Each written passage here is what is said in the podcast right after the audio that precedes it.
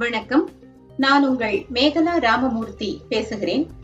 நான் கற்றறிந்த இந்திய மற்றும் உலக அறிஞர்களை என்னுடைய பார்வையில் அறிவோம் அறிஞர்களை என்ற நிகழ்ச்சியாக அமெரிக்க தமிழ் வானொலி நேயர்களோடு பகிர்ந்து கொள்கிறேன்.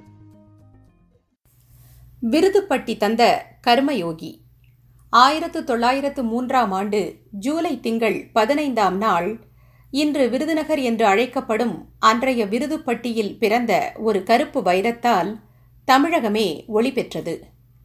சிவகாமி அம்மையின் செல்வனாய் தோன்றிய அந்த வைரம் தமிழ்தாய் நெடுங்காலம் செய்த தவத்தால் தமிழகத்துக்கு கிடைத்த வரம். ஆம் வைரமாய் வரமாய் நமக்கு கிடைத்த அந்த குழந்தைதான் பின்னாளில் சங்க காலத்தை போல் ஒரு தங்க காலத்தை பொற்காலத்தை தமிழகத்தில் மீட்டுருவாக்கம் செய்த கர்மவீரர் எனும் அடைமொழி கொண்ட காமராசர். சான்றோ நாக்குதல் தந்தைக்கு கடனே என்று பொன்மொழி பகர்ந்தார் பொன்முடியார் என்ற புலவர் பெருமாட்டி.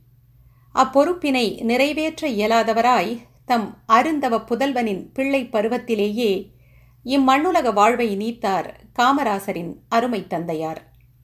ஆதலால் தம் பள்ளி படிப்பை தொடர முடியாமல் போயிற்று காமராசரால். ஏட்டுக்கல்விக்கு ஆறாம் வகுப்பிலேயே முடிவுரை எழுதியிருந்தாலும் நாட்டுக்கல்வியை வாழ்க்கை கல்வியை தம் வாழ்நாள் முழுவதும் சலிப்பின்றி கற்ற சாதனையாளர் காமராசர். சில காலம் தம் குலத்தொழிலான வணிகத்தில் சிறு சிறு பணிகள் மேற்கொண்டிருந்தவரை பதினாறு பதினேழு வயதிலேயே அரசியல் தன் இரு கரம் நீட்டி அழைத்து கொண்டது. ஆங்கிலேயருக்கு எதிரான விடுதலை வேள்வி இந்தியாவெங்கும் கொழுந்துவிட்டு எரிந்து கொண்டிருந்த காலம் அது. அப்போது அண்ணல் காந்தியார் முன்னெடுத்த சத்தியாகிரக போராட்டங்கள் பலவற்றில் காமராசர் தீவிரமாய் பங்கெடுத்து கொண்டார். வெள்ளையரை எதிர்த்து இம் என்றால் சிறைவாசம் ஏன் என்றால் வனவாசம் என்ற நடைமுறை அன்று இருந்தபடியால் ஆயிரத்து தொள்ளாயிரத்து முப்பது தொடங்கி நாற்பத்தி ஏழு வரை சில மாத கால இடைவெளியில் பல முறை சிறை சென்றார் காமராசர். இதற்கிடையில் ஆயிரத்து தொள்ளாயிரத்தி முப்பத்தி ஒன்பதில் காங்கிரஸ் கட்சியின் தமிழக தலைவரானார் அவர். அவருடைய அயராத அரசியல் அர்ப்பணிப்புக்கும் காங்கிரஸ் கட்சியில் ஆற்றிய அருந்தொண்டுக்கும் கிடைத்த அங்கீகாரமாய் ஆயிரத்து தொள்ளாயிரத்து ஐம்பத்து நான்காம் ஆண்டு ஏப்ரல் திங்கள் பதிமூன்றாம் நாள் தமிழகத்தின் முதலமைச்சரானார் காமராசர். அன்று தமிழ் புத்தாண்டு தினம். எனவே புத்தாண்டு பரிசாய் தமிழர்க்கு கிடைத்த அற்புதமானதொரு முதலமைச்சர் காமராசர் எனலாம். காமராசரின் அமைச்சரவையில் அன்று எத்தனை அமைச்சர்கள் இருந்தார்கள் தெரியுமா? முதலமைச்சரையும் சேர்த்து வெறும் எட்டே எட்டு பேர். ஒரு தேரிழுக்க தேவையான ஆட்கள் அமைச்சர்கள் என்ற பெயரில் இப்போதெல்லாம் முதலமைச்சரால் பதவிகளில் அமர்த்தப்படுகிறார்கள். அவர்களோ பொறுப்பேற்றது முதல் தமக்கும் தம் பிள்ளைகளுக்கும் அவர்தம் தலைமுறைக்கும் வேண்டிய செல்வத்தையும் பதவிகளையும் ஒல்லும் வாயெல்லாம் சேர்த்துக் கொள்வதிலேயே முனைப்போடு இருக்கின்றனர். ஆனால் காமராசர் கூட்டம் சேர்ப்பதை எப்போதுமே விரும்பாதவர். அதனால்தான் மக்களுக்கு திறம்பட பணியாற்றும் தகுதி படைத்தோர் என்று தாம் கருதிய நபர்களை மட்டும் தேர்ந்தெடுத்து அமைச்சர் பதவிகளில் அமர்த்தினார். அதில் வியக்கத்தக்க மற்றோர் அம்சம் தம்மை எதிர்த்து போட்டியிட்ட திரு சி. சுப்பிரமணியம் அவரை முன்மொழிந்த திரு எம். பக்தவச்சலம் போன்றோரையும் தம் அமைச்சரவையில் அவர் இணைத்து கொண்டமை. விருதுப்பட்டியார் செய்த மற்றொரு மகத்தான செயல் பரமேஸ்வரன் என்ற தாழ்த்தப்பட்ட சமூகத்தைச் சேர்ந்தவருக்கு அறநிலையத்துறையை அளித்து சாதிகள் இல்லையடி பாப்பா குல தாழ்ச்சி உயர்ச்சி சொல்லல் பாவம் எனும் பாரதியின் வாக்குக்கு உயிர் கொடுத்தது. தமக்கு இளமையிலேயே எட்டா கனியாகி போன கல்வி தமிழகத்து குழந்தைகள் அனைவருக்கும். குறிப்பாக வறுமையால் வெறுமையான வாழ்வு கொண்ட ஏழை குழந்தைகளுக்கு கிட்ட வேண்டும் எனும் உயர் நோக்கம் கொண்டிருந்த காமராசர் அக்குழந்தைகளின் வயிற்றில் அணையாது எரிந்து கொண்டிருக்கும் பசி தீயை அணைத்தால் மட்டுமே அவர்களின் அறியாமை என்னும் அக இருளை விரட்டி அறிவொளி ஏற்ற கல்விக்கண்ணை திறக்க முடியும் என்பதை ஓர் ஏழை சிறுவனோடு நிகழ்த்திய உரையாடல் வழி உணர்ந்தார். உடனே மதிய உணவு திட்டம் எனும் மகத்தான திட்டத்தை தொடங்கினார். கல்விச் சாலைகளில் தாம் நடைமுறைப்படுத்த வேண்டியது வேறு ஏதேனும் உளதா? என்று சிந்தித்த காமராசரின் உள்ளத்தில் மாணாக்கரில் வசதியானோர் விலை உயர்ந்த ஆடையும் வசதியற்றோர் கந்தையும் உடுத்தி வந்தால் அவர்களிடையே உயர்ந்தோர் தாழ்ந்தோர் எனும் வேறுபாடு தோன்றுமே என்ற எண்ணம் உதித்தது. அதனை முளையிலேயே கிள்ளி எரிய விரும்பிய அவர் மாணாக்கர் அனைவருக்கும் ஒரே மாதிரியான சீருடை திட்டத்தை தொடங்கி வைத்து சமத்துவத்தை பள்ளியிலேயே நடைமுறைப்படுத்தினார். என்னே அவரின் மதிநுட்பம்! வெள்ளையர் ஆட்சியில் வெறும் ஏழு விழுக்காடாய் இருந்த மாணாக்கரின் கல்விக்கூட வருகை கர்ம வீரரின் சீர்திருத்த திட்டங்களினால் முப்பத்தேழு விழுக்காடாய் உயர்ந்தது. பள்ளிகளின் வேலை நாட்களையும் நூற்று எண்பதிலிருந்து இருநூறாக உயர்த்தினார் அவர். ஓராசிரியர் பள்ளிகளை நிறுவியதும் காமராசரின் ஆட்சி காலத்தில் நிகழ்த்தப்பட்ட சாதனையே. அம்மட்டோ பணி ஓய்வு பெற்றுவிட்ட ஆசிரியர்கள் தம் வாழ்க்கை தேவைகளை நிறைவேற்றிக் கொள்ள சங்கடப்படக்கூடாதே எனும் நல்லெண்ணத்தோடு தொடக்கப்பள்ளி உயர்நிலைப்பள்ளி ஆசிரியர்களுக்கு ஓய்வூதிய திட்டத்தை அறிமுகப்படுத்திய நன்னர் நெஞ்சினர் காமராசர். தோற்றத்திலும் வாழ்விலும் அண்ணல் காந்தியின் எளிமை.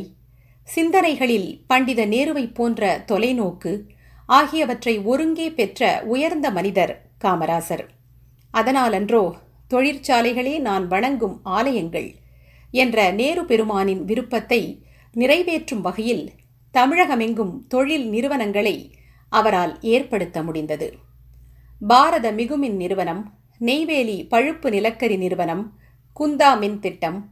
பெரம்பூர் ரயில் பெட்டி இணைப்பு தொழிற்சாலை சென்னை பெட்ரோலிய சுத்திகரிப்பு நிலையம் முதலியன கர்மவீரர் ஏற்படுத்திய நிறுவனங்களே. அவருடைய ஆட்சி காலத்தில் பத்துக்கும் மேற்பட்ட நீர்ப்பாசன திட்டங்கள் தமிழகத்தில் நிறைவேற்றப்பட்டன. கிருஷ்ணகிரி நீர்த்தேக்க திட்டம் அமராவதி நீர்த்தேக்க திட்டம் கீழ்பவானி திட்டம் மேட்டூர் அணை கால்வாய் திட்டம் சாத்தனூர் நீர்த்தேக்க திட்டம் மணிமுத்தாறு திட்டம் வைகை நீர்த்தேக்க திட்டம் முதலியன அவற்றில் சில காமராசர் முதலமைச்சராய் இருந்த காலத்தில் தமிழகத்தின் மொத்த மக்கள் தொகையில் எழுபத்தைந்து விழுக்காட்டினர் கிராமங்களில் வாழ்ந்து வந்தனர். ஆதலால் கிராமப்புற மக்களின் மேம்பாட்டு நடவடிக்கைகளுக்கு முன்னுரிமை அளித்தார் அக்கடமை வீரர். அதன் முதற்கட்டமாக கிராமங்களில் மின்சார வசதி ஏற்படுத்தப்பட்டது. அதனால் ஆயிரத்து தொள்ளாயிரத்து ஐம்பத்தி ஏழு ஐம்பத்தி எட்டாம் ஆண்டுகளில் தமிழ்நாட்டின் மொத்த மின் தொடர்புகளில் இருபத்தி ஐந்து விழுக்காட்டிற்கும் மேல் கிராமப்புற மின் தொடர்புகளாகவும் மின்சார பயன்பாட்டில் ஏறக்குறைய இருபது விழுக்காடு கிராமப்புற உபயோகத்திற்காகவும் வழங்கப்பட்டது குறிப்பிடத்தக்கது.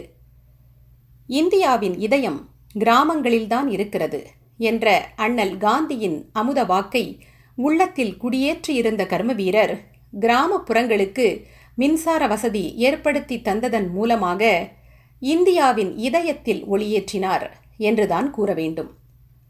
காமராசரின் செயற் திட்டங்களில் ஒரு மைல் கல்லாக கருதத்தக்கது ஆட்சி பொறுப்பை இளைஞர்களிடம் ஒப்படைத்துவிட்டு முதியவர்கள் கட்சியை காத்து நிற்கும் பணிகளில் ஈடுபட வேண்டும் என்பதை நடைமுறைப்படுத்தும் விதமாக அவர் ஆரம்பித்து வைத்த கே பிளான் என்பதாகும். அதன் முன்மாதிரியாக தாமே தம்முடைய முதலமைச்சர் பதவியிலிருந்து விலகி அதனை திரு எம் பக்தவச்சலத்திடம் ஒப்படைத்து பண்டித நேருவையே அதிசயிக்க வைத்த உன்னத மனிதர் காமராசர். பதவி எப்போது கிடைக்கும் என்று தவியாய் தவித்து இல்லாத தில்லுமுல்லுகளையெல்லாம் செய்து அரியா சனங்களை வாக்குறுதிகளாலும் இலவசங்களாலும் வசப்படுத்தி அரியாசனம் அடைந்து பின்பு மேலோக பதவி கிடைக்கும் வரை தாம் அரசியல் பதவியிலிருந்து அகன்றுவிடக்கூடாது என்பதற்கு பகீரத பிரயத்தனம் செய்யும் அற்ப அரசியல்வாதிகளையே பார்த்து பார்த்து வெறுத்து போன நமக்கு உச்ச பதவியையும் துச்சமென தூக்கி எறிந்துவிட்டு மக்கள் சேவையே மகேசன் சேவை. என் கட்சியின் வளர்ச்சியே என் வளர்ச்சி என்றெண்ணி பாடுபட்ட சான்றாண்மையாளரான காமராசரை எண்ணி எண்ணி விம்மிதமும் வியப்பும் ஏற்படுகின்றது. எல்லோரையும் வெளிப்படையாக விமர்சிக்கும் துணிச்சல்காரரான தந்தை பெரியார் கூட காமராசரை கொண்டாடினார்.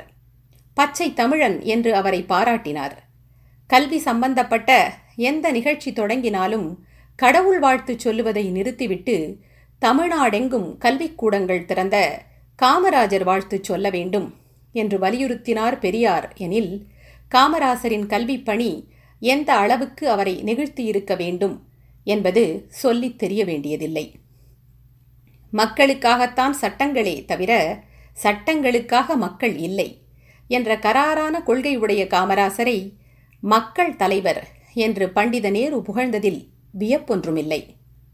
கடவுள் மறுப்பையே தம் முதன்மை கோட்பாடாக முன்னிறுத்திய திராவிட கட்சியிலிருந்து கிளைத்த அதன் சேய் கட்சிகளின் தலைவர்களெல்லாம் இப்போது கடவுள் பக்தர்களாகிவிட்டதையும் தங்கள் பதவி நிலைக்க வேண்டும் என்பதற்காக கோயில் கோயிலாகச் சென்று நேர்த்தி கடன்களை பூர்த்தி செய்து கொண்டிருப்பதையும் காண்கிறோம். இத்தருணத்தில் கடவுள் குறித்த கர்ம வீரரின் கருத்தென்ன என்று நாம் அறிந்து கொள்வது நல்லது. கடவுள் இருக்கு இல்லைங்கிறத பற்றி எனக்கு எந்த கவலையும் கிடையாதுன்னேன் நாம செய்யறது நல்ல காரியமாயிருந்தா போதும். பக்தனா இருக்கிறதை விட யோக்கியனா இருக்கணும். அயோக்கியத்தனம் ஆயிரம் பண்ணிக்கிட்டு கோயிலுக்கு கும்பாபிஷேகம் பண்ணிட்டா சரியா போச்சா? அடுத்த மனுஷன் நல்லா இருக்கணுங்கிறது தான் வழிபாடு. ஏழைகளுக்கு நம்மாலான உதவிகளை செய்யணுங்கிறது தான் பிரார்த்தனை. இதில் நாம் சரியா இருந்தா தெய்வம்னு ஒன்று இருந்தா அது நம்மளை வாழ்த்தும் நேன். இதுவே கடவுள் குறித்த காமராசரின் கருத்து. எந்த ஞானியும் யோகியும் வழிபாடு குறித்தும் பிரார்த்தனை குறித்தும் இவ்வளவு தீர்க்கமாகவும் தெளிவாகவும் சொல்ல முடியுமா? என்று சிந்தித்து பாருங்கள். தம்முடைய பொது வாழ்க்கை கரையற்றதாக இருக்க வேண்டும் எனும் அக்கறையில் தமக்கென ஒரு தனி வாழ்க்கையை நாடாதவர் பெருந்தலைவர் காமராசர். அருகில் வைத்துக்கொண்டால் அவசியமற்ற சலுகைகள் தரவேண்டியிருக்கும் என்பதால் உறவினர்களையும் ஏன் வயதான தாயையும் கூட தள்ளியே வைத்திருந்த அதிசய மனிதர். பத்தாண்டுகளுக்கு மேல் காங்கிரஸ் கட்சியின் தலைவராகவும் பன்னீராண்டுகள் தமிழ்நாட்டின் முதலமைச்சராகவும் திகழ்ந்த காமராசர் உயிர் நீத்த போது அவரிடம் இருந்தவை வெறும் நூற்று சொச்சம் ரூபாய்கள்தானாம் வேறெந்த சொத்தும் அவரிடம் இல்லை. காமராசரின் எளிய வாழ்வினை அறிந்து நெஞ்சு நெகிழ்ந்த கவியரசு கண்ணதாசன் தாம் இயற்றிய காமராசர் தாலாட்டில் தங்கமே தன்பொதிகை சாரலே தன்னிலவே சிங்கமே என்றழைத்துச் சீராட்டும் தாய் தவிர சொந்தமென்று ஏதுமில்லை துணையிருக்க மங்கையில்லை தூயமணி மண்டபங்கள் தோட்டங்கள் ஏதுமில்லை ஆண்டி கையில் ஓடிருக்கும் அதுவும் உனக்கில்லையே என்று நெக்குருகி பாடினார். தம்முடைய கடமைகளை எவ்வித பிரதிபலனும் எதிர்பாராமல் செய்பவனை கர்மயோகி என்று அழைக்கிறது கீதை. காமராசர் கீதை படித்தாரோ இல்லையோ நாம் அறியோம். ஆனால் கீதை குறிப்பிடும் கர்மயோகியாகத்தான் அவர் வாழ்ந்தார் என்பது உறுதி. எனவே அவர் கர்ம வீரர் மட்டுமல்லர். ஒரு கர்ம யோகியும் கூட.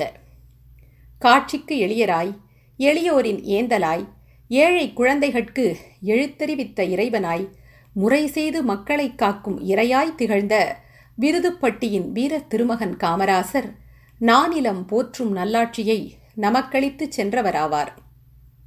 மன்னா உலகத்து மன்னுதல் குறித்தோர் தம் புகழ் நிறி தாமாய்ந்தனரே. எனும் புறப்பாட்டுக்கு இலக்கணமாய் நிலையில்லா மனித வாழ்வில் தம் நீடு புகழை நிலைக்கச் செய்து மறைந்த மா மேதை காமராசர். காலங்கள் பல கடந்தாலும் கால வெள்ளத்தில் அழியாது. இந்த ஞானத்தில் நிலை நிற்கும் மா மனிதர்கள் வரிசையில் விருதுப்பட்டி தந்த கர்மயோகிக்கும் நிலைத்ததோர் இடமுண்டு.